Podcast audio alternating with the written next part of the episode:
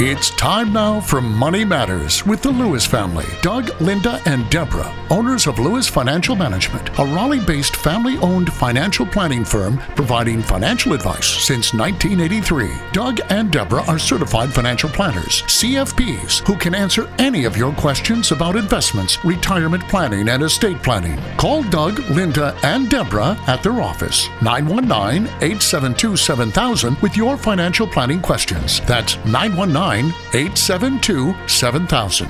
Now, here are Doug, Linda, and Deborah. Investments offered through SFA Inc. Investment advice through Lewis Financial Management. SFA Inc. and Lewis Financial Management are not related entities. And we are the Lewis family, ready to answer your questions tonight. This is Linda Lewis, and thank you for joining us on Money Matters on News Radio 680 WPTF. And I'm Doug Lewis, certified financial planner. And I'm Deborah Lewis, certified financial planner, and we're here to answer your questions for the next hour. Hey, Leonard. This is Doug Lewis, certified financial planner. Hi, Leonard. Deborah Lewis, CFP. How can we help you this evening, Leonard? Yeah, I wonder how can I get my taxes reduced? Um, I've been paying an enormous amount of taxes over the years, and I seem to get, can't get a handle on it, so I'm trying to figure a way to reduce it. Well, tell me a little bit about you because there are both tax shelter strategies and tax shelter investments, and we utilize both of them in our office with our clients. How old are you, Leonard? Uh, just turned 50. 50 years old. All right. Are you still working? Yes. Income approximate? Uh, about 40000 40,000 income. Married or single? Married. Wife's income? Uh, about 20000 All right. So combined income between the husband and the wife about 60,000. Any other income coming in? Uh, yeah, but uh, military retirement is about 1000 a month. So about 12,000 military retirement. That brings you up to uh, 72,000. Just trying to see what kind of tax bracket you're in and so forth. Any other income coming in? That's it. All right. Well, there are. I'm going to itemize for you the three major tax reduction strategies. You may be already utilizing them, but the first strategy, of course, is the home mortgage. Uh, do you have a mortgage in your home? No, I don't, I don't own a home. You don't own a home, so that one's not available to you. Okay.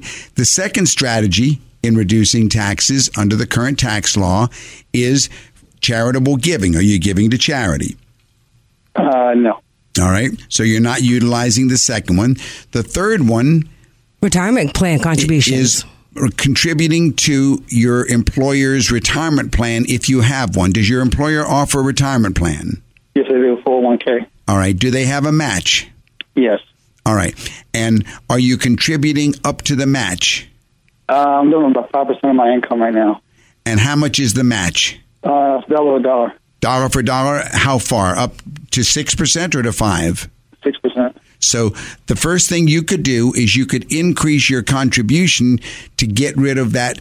Uh, well, it does two things for you. Number one, to get that extra free money that your boss is is offering to give you, uh, you've got to increase your portion. If you increase your portion, you also reduce your taxes. So that's the first thing. That's the first thing of those three that you could do. If you want to call us during the week to set up an appointment for yourself, give me a call at 919-872-7000 and we will get started. We'll make a list of the questions that are on your mind. Now, do you have any losses? Do you have a, any personal investments, mutual funds, or anything that's not in retirement accounts? No. All right. Well, the fourth item won't affect you either, and that's capital loss carryovers. So, of the investment strategies to reduce taxes or of the uh, tax reduction strategies, the only one available to you is the 401k, and that one, of course, you should do. Now, the second set of, of methods of reducing taxes are tax shelter investments. And I will tell you there's only one current one under current law, and these are drilling for oil and gas. However, in your particular income range, I don't think I would recommend it for you. In other words, you can, and there are investments out there, allow you to take an 85 or even 90% tax write off by investing in oil and gas deals. They're risky, because if you drill for oil and gas and you get zero, then you lost your money. The IRS gives you a 90% reduction, but it's still it's too risky for someone at your income level, I would say. So, but, but let's but but Leonard, um, when you when you began your question, you said, "I want to." Uh, is it do you design? Is it based on last year's taxes? You just feel that you're paying too much. Right. Um, I owe about ten grand, but now I'm down to about five grand because I they took my return last year. So, and I looked at my W two this year, and I paid over about twenty five hundred in federal and about fifteen hundred in state. Me and taxes being withheld. So, are you talking about your quarterly estimates? No, I was talking about my W two. So, so you're estimating that you'll you'll pay about three thousand five hundred this year in taxes? No, no. The one I'm saying is that's how they withheld from my paycheck because how much they took out. Well, you tell them how much to take out, Leonard. That's up to right. you. They'll right. take out as much or as little as you want. Right. So I'm not sure what your question is then.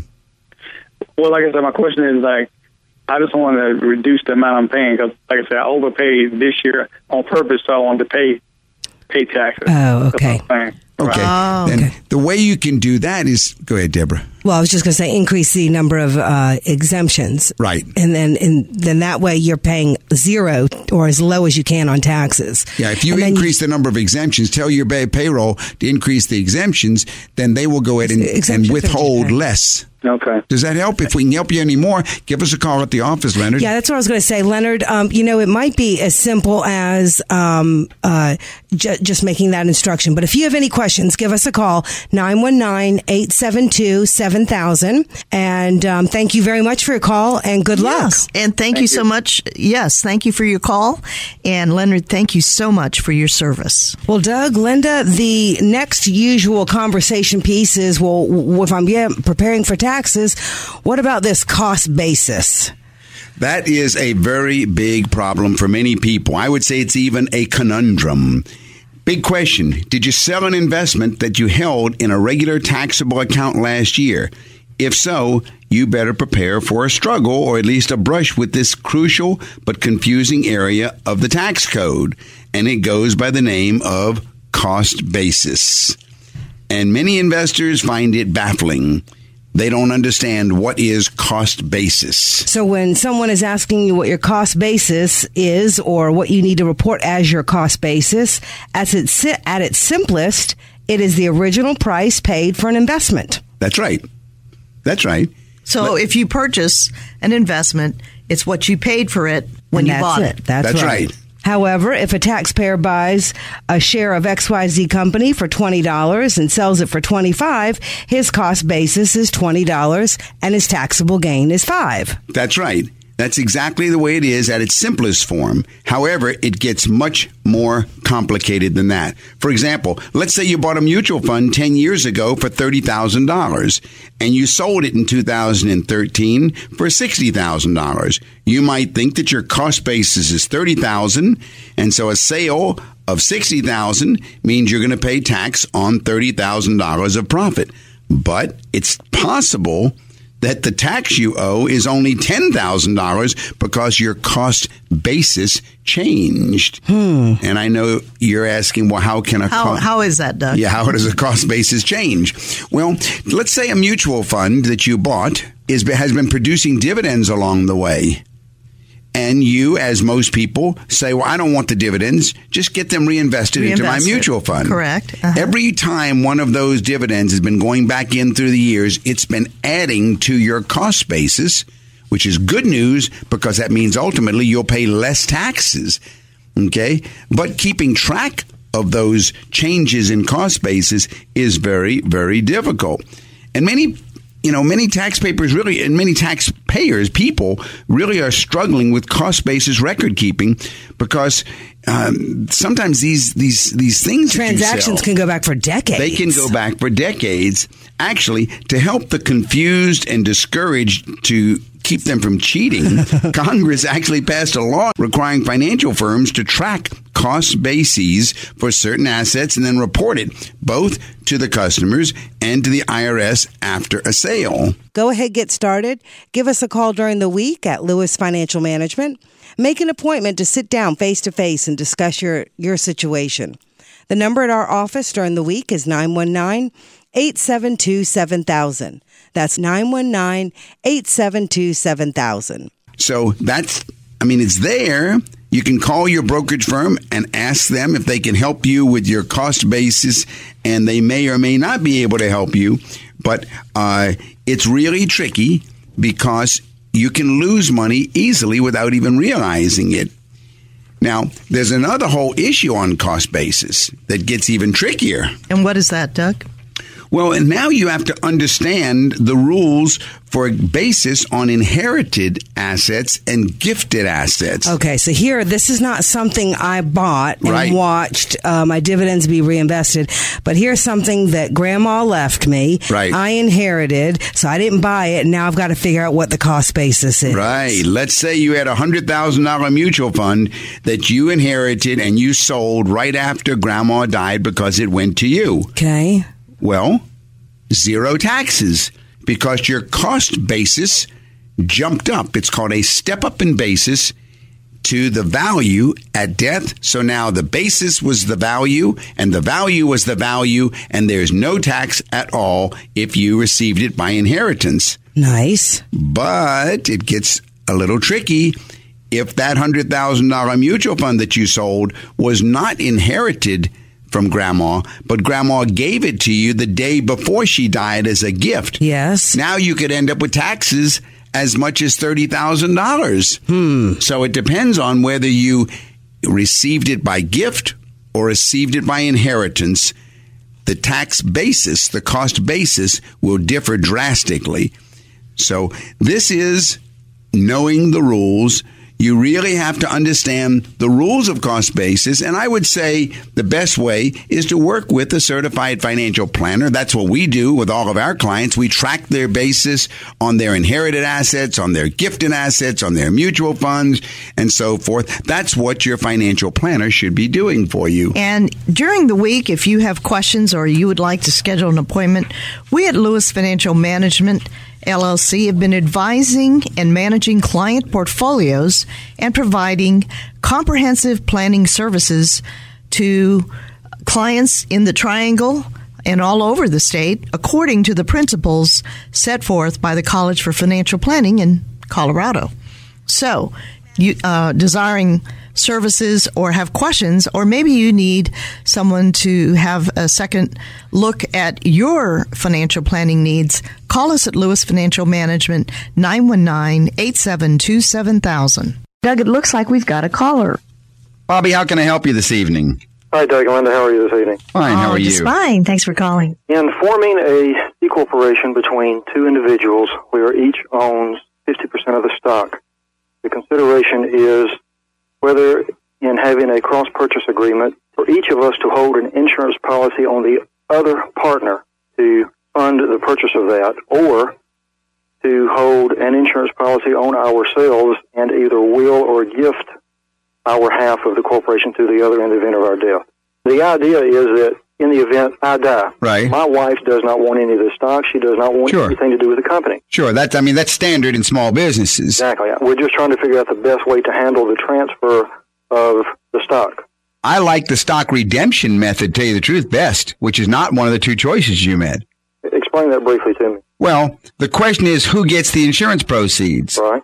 The fallacy in the one that you laid out as choice number two is that she writes it in her will that she's going to do something with the stock. Well, how does your partner know when she changes her will?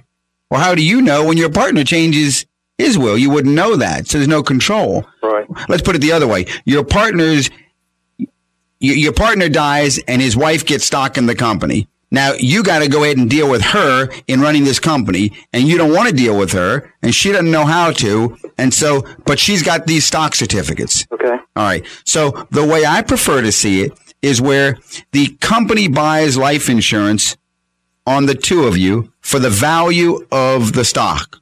Okay. Now, if your partner dies, then the beneficiary of the policy is the corporation. And there is a buy sell agreement that says the corporation must use that money to purchase the stock from your partner's widow, which means that the proceeds come back to the corporation. The corporation then turns around and gives them to her. She gives the corporation back its certificates, and you're the sole remaining shareholder. Does that change the value of the company in any way? Are there any tax consequences there? Well, there are some pros and cons tax wise in both the cross purchase and the stock redemption method. And I would have to go out and sp- I'd have to go ahead and spend some time with you laying out the pros and cons of each. But, uh, I, I generally like the method of a stock redemption because I, uh, you can use it all as, um, you know, as a deductible expense to the corporation. Okay. And yes, it will go ahead and increase the value, you know, uh, of the corporation, but I don't think that's a major issue here.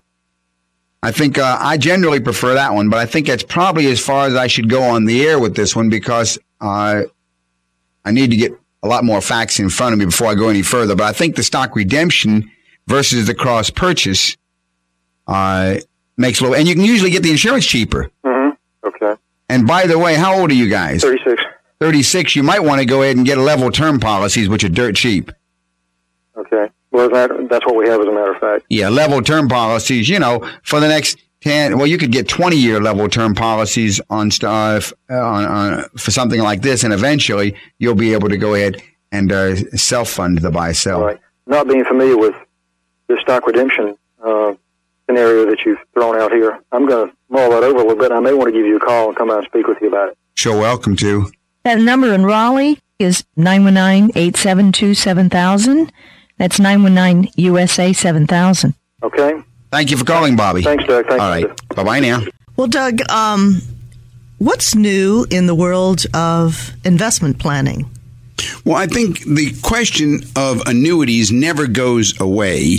Uh, and uh, there was an article, uh, it was from the Wall Street Journal, written by Kelly Greene, who talked about surrendering an annuity.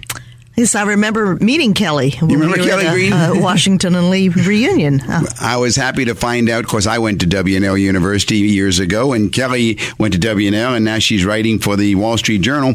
But I enjoyed her article there because variable annuities, they combine a 401k like investment account with the equivalent of an insurance policy. They appeal to investors approaching retirement with sort of like a promise of guaranteed regular payments that could reset higher if the policy's underlying investments do well.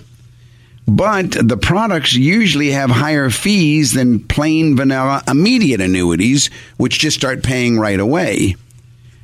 So we've got this issue of what about surrendering the annuity? Now, variable annuities, by the way, are complicated enough.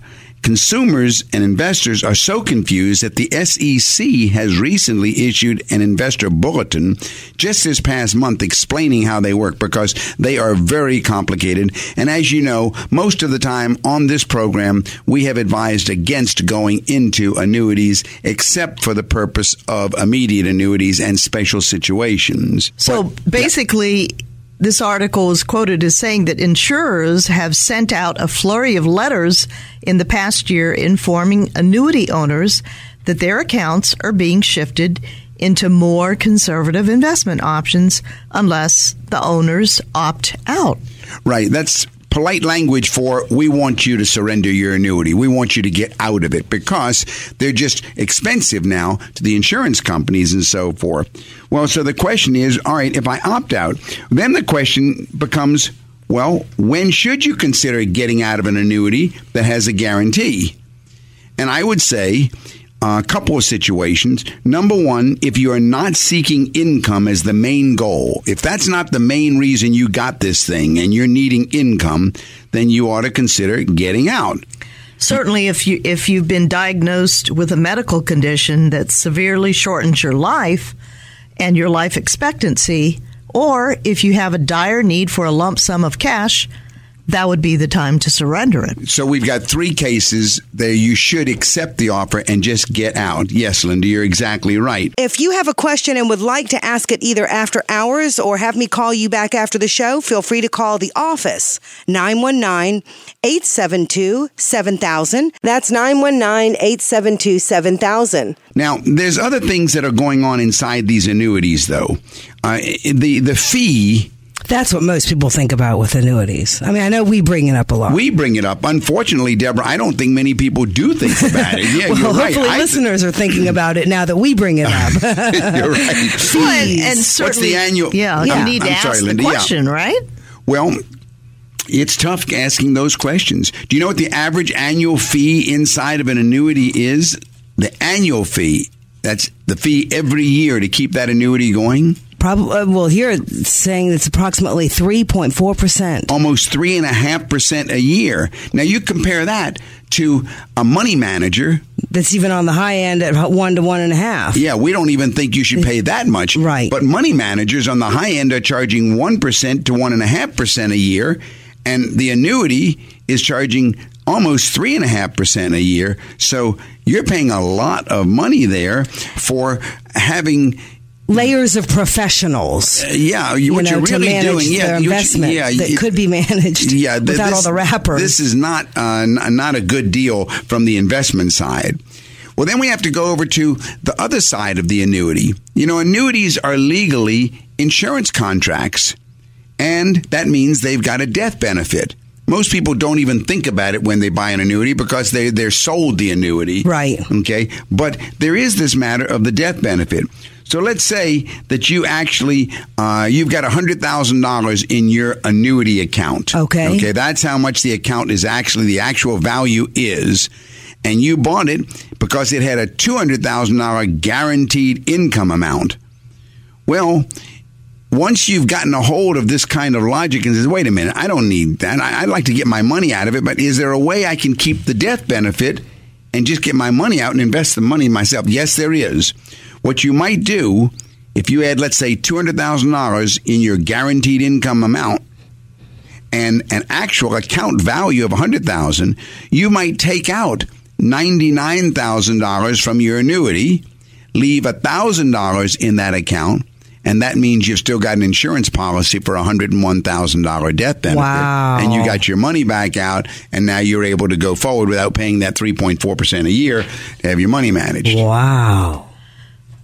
Beautiful. Well, at least it solves a problem. I shouldn't say beautiful, but it does solve the problem. Well, you got out of the problem that you're into. Yeah. Unfortunately, many people get into annuities because they're sold annuities. They don't just go out and uh, look to who can, how do I buy an annuity? They're sold annuities. And and it's important if if if you're needing advice about your portfolio to see uh, get the facts of what it is you're purchasing, and as the advisor, someone should disclose what they're being paid as commission on the product. Right? There should be full disclosure. And if you have any questions, call us. We'll be happy to see if we can assist you. If you have questions, or call us at the office during the week at Lewis Financial Management at 919 872 7000. That's 919 USA 7000. And don't forget our website, dougandlinda.com. That's dougandlinda.com. Let's take a caller now. SE, this is Doug Lewis and Linda Lewis and Deborah Lewis. We are the Lewises. How can we help you this evening? Now, I'm 79 years of age, Yes, sir. and I got a little bit of a retirement fund. It ain't a whole lot. And I was wondering on the annuity, how much, or anything I get fixed interest, how much could I get per year? Well, that's going to be up to the insurance company. When did you buy the annuity? I haven't bought one yet. Oh, well, you don't want to buy one, I don't think. Why do you want to buy an annuity? Well, I want it to come in on a, on, on a steady each month. I see. Okay, well, tell me a little bit about yourself, SE. What does your present investment portfolio look like? What do you have right now in investments? Just right next to nothing. All right, you have next to nothing. Do you have anything in cash? Yeah, that's what I got in cash. How much do you have in cash? Uh, sixty grand. Sixty thousand. I didn't hear you the first time. Sorry, SE. So you got sixty thousand dollars there in cash. Do you have anything in CDs? No, Okay, nothing in CDs, not only the cash. What do you have in re- any retirement accounts? none. No retirement accounts. Do you have a pension income coming in? No. You have Social Security only. Right. Right. Okay. Are you married or single, SE? I'm married. You're married. So what are your two Social Security checks totaling? I really don't know. Somewhere in the neighborhood of about twenty-five to thirty thousand. All right. So if we got twenty-five to thirty thousand coming in on Social Security income, then uh, right now that's putting you at a zero tax bracket, right? You're not paying any taxes, right? Right. Okay. Do you have any idea what you're living? You don't have a mortgage on your home by any chance, do you? I don't. I, I don't even know. I don't even know one plug nickel. Big pardon? I don't own. Uh, I don't owe nothing. No I, debts. I, I like that, SC. You're a man after my own heart. Okay, so you have no debt and you have 30,000 income coming in right now. What are your living expenses looking like? Hey, we don't have no idea. My wife tends to that. She does. Well, does she have does she have enough money to, to, to cover the expenses or what? Well, yes and no. All right. Well, uh, if the if it's more yes than no, then for sure you don't need an annuity. If it's more no than yes, then here's what you might do. All right, a, th- a sixty thousand dollars. He needs something in the emergency fund, though, right? Well, I think he's okay. Hang on one second. All right. You're listening to Money Matters with Doug, Linda, and Deborah Lewis. Call 919 872 7000 or visit our website, dougandlinda.com. Now, do you have any chickens, Essie? No, but I got some mules. No chickens, just mules. All right. Well, you might you might it might work this way. You could go ahead and with a sixty thousand dollar annuity, you might be able to get, let's say, and I don't have anything in front of me on the annuity side, but I'm going to say that you might be able to go ahead and get maybe three hundred to four hundred a month. And, well, will, will it eat my annuity up? Yes, it would. In other words, it would not eat your annuity up while you're alive, but it would be gone when you die. There's nothing left. On the other hand, the better way I think to do it would be to go ahead and take that 60,000 and put it let's say in mutual funds that will give you a monthly income that looks and smells like an annuity and there you might be able to get hang on you might be able to get about 300 a month but you don't give up your 60,000 Uh, in other words, you keep the sixty thousand and you're getting the income, but at your death, you, the sixty thousand doesn't disappear. The There's annuity, liquidity. Mhm. yeah, the annuity at, uh, is a contract where you t- basically tell the insurance company, "Here, I'll give you sixty thousand dollars. You give me a check for the rest of my life." You can even tell they say you want a big check or a small one. They say the biggest one will end when you die and your wife gets nothing. They say if you want to get it a little smaller, that's called a joint and survivor annuity. We'll give you a smaller check, and then when she dies, then there's still nothing left. We keep it. The problem with that is if you both die tomorrow, the insurance company won. right. On the other hand, if you don't do the annuity, if you do the mutual funds, and you just go ahead and take the income, then the mutual funds are yours and the income is yours. It's sort of like you don't give up your chickens. You keep your chickens and you get the eggs. With the annuity, you give the insurance company the chickens and you say, Give me some eggs. And if I die soon, you guys win. You can keep my chickens. But if you put it in an annuity fund, I'm saying if you put it in an annuity fund and the stock market drops, you you lose your money, right?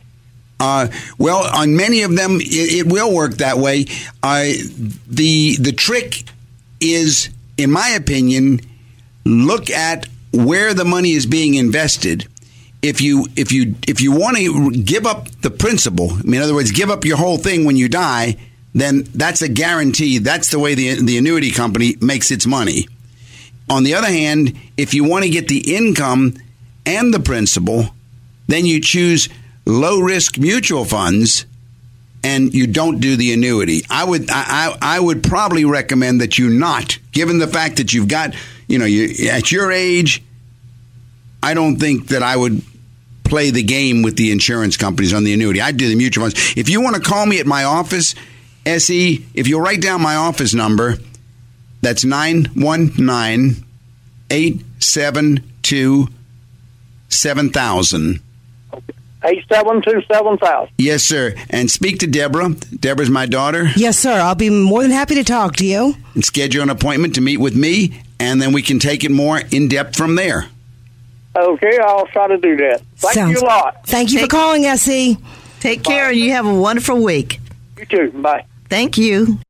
Linda, Deborah, we uh, started to talk about the matter of index funds versus actively managed funds at the end of last year. And I, I alerted our public, our listening public, that it's going to be more and more in the press this year. Well, indeed, it is more in the press this year. The average active manager can never beat the index. That's a phrase that you hear all the time. This phrase has been repeated so many times, it almost seems as if it's gospel.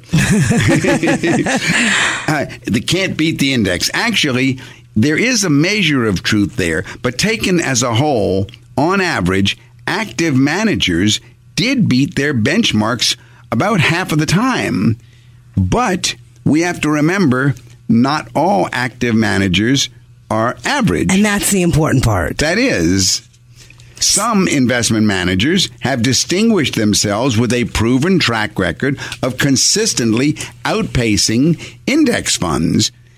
And so, this matter of what kind of fund do I want? Do I want an index fund or do I want an actively managed fund is very important. There have been a lot of articles recently that are touting the index as uh, this is the way to go. Index investing. They've reignited the whole issue.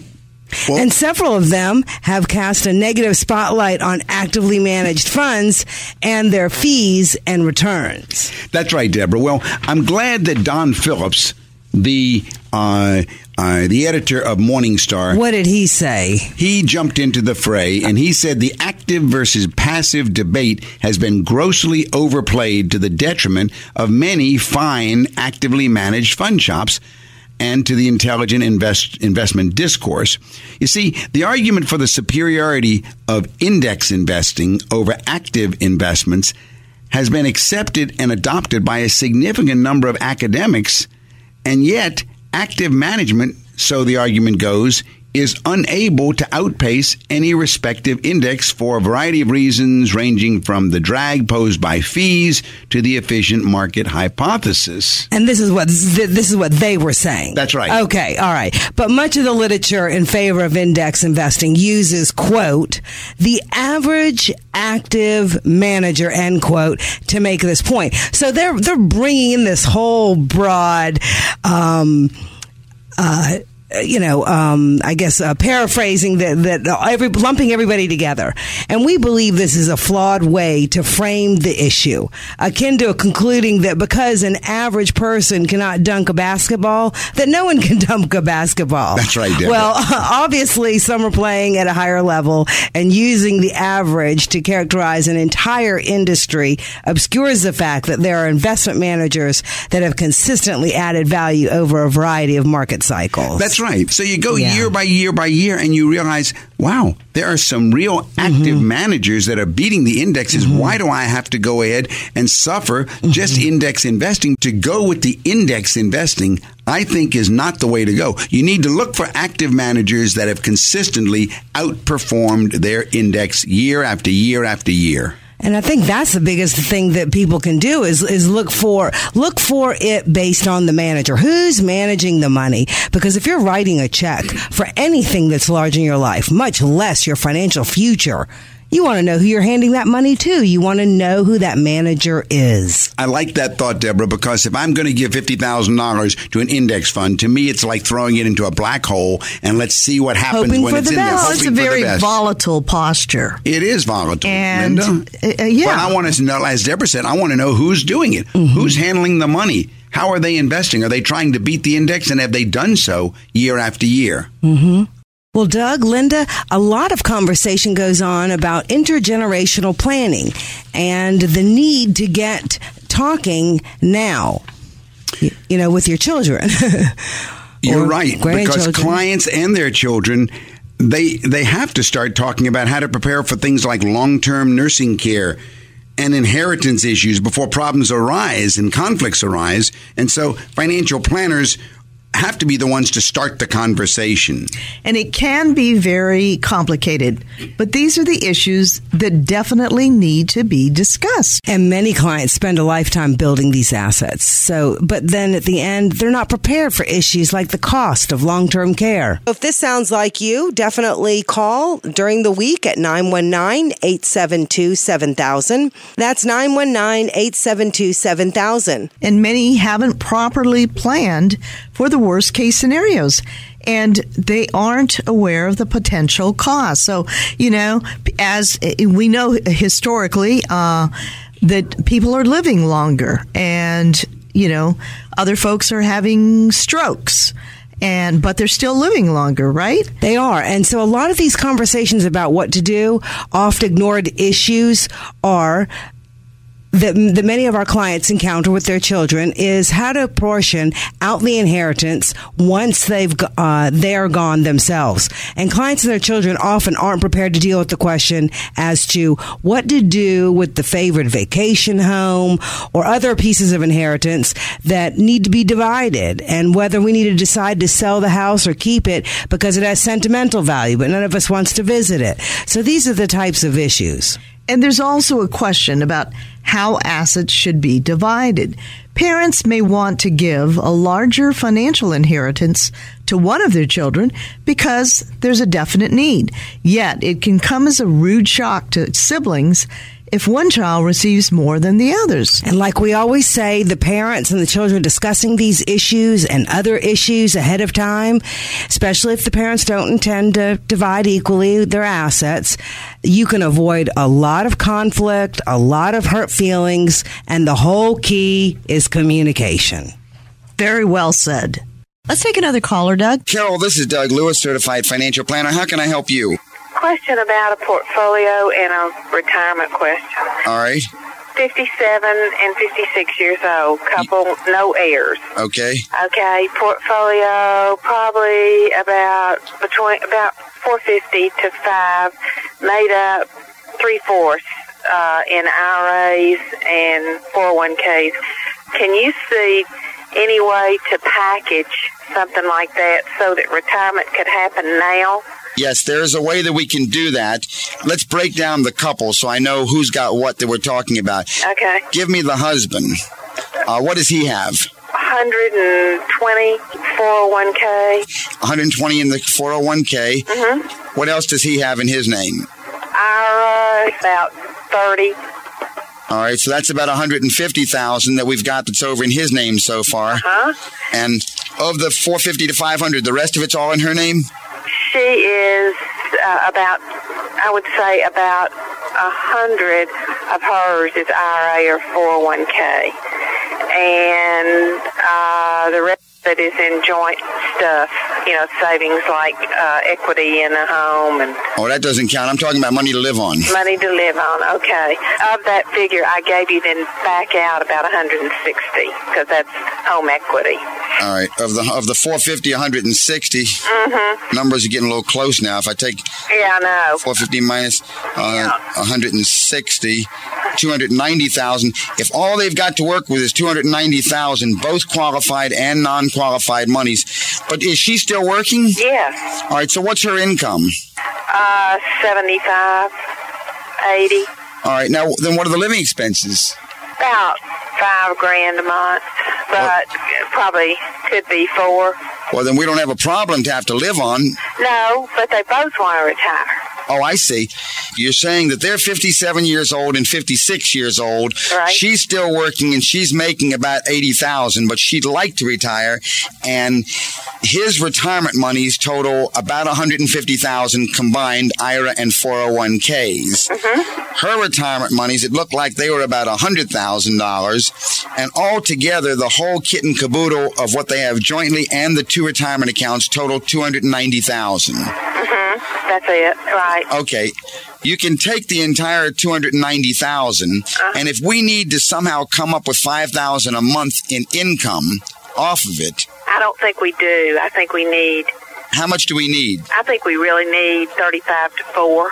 All right, that's doable. We can structure an investment portfolio. Then we can go ahead and work out a systematic withdrawal payment schedule coming out of those. The people who get hurt on an annuitization program are the ultimate heirs, the children. Right, and there are none. Right. Right. The people who worked out well are the living ones because it's structured for them. And so there are a number of annuitization programs.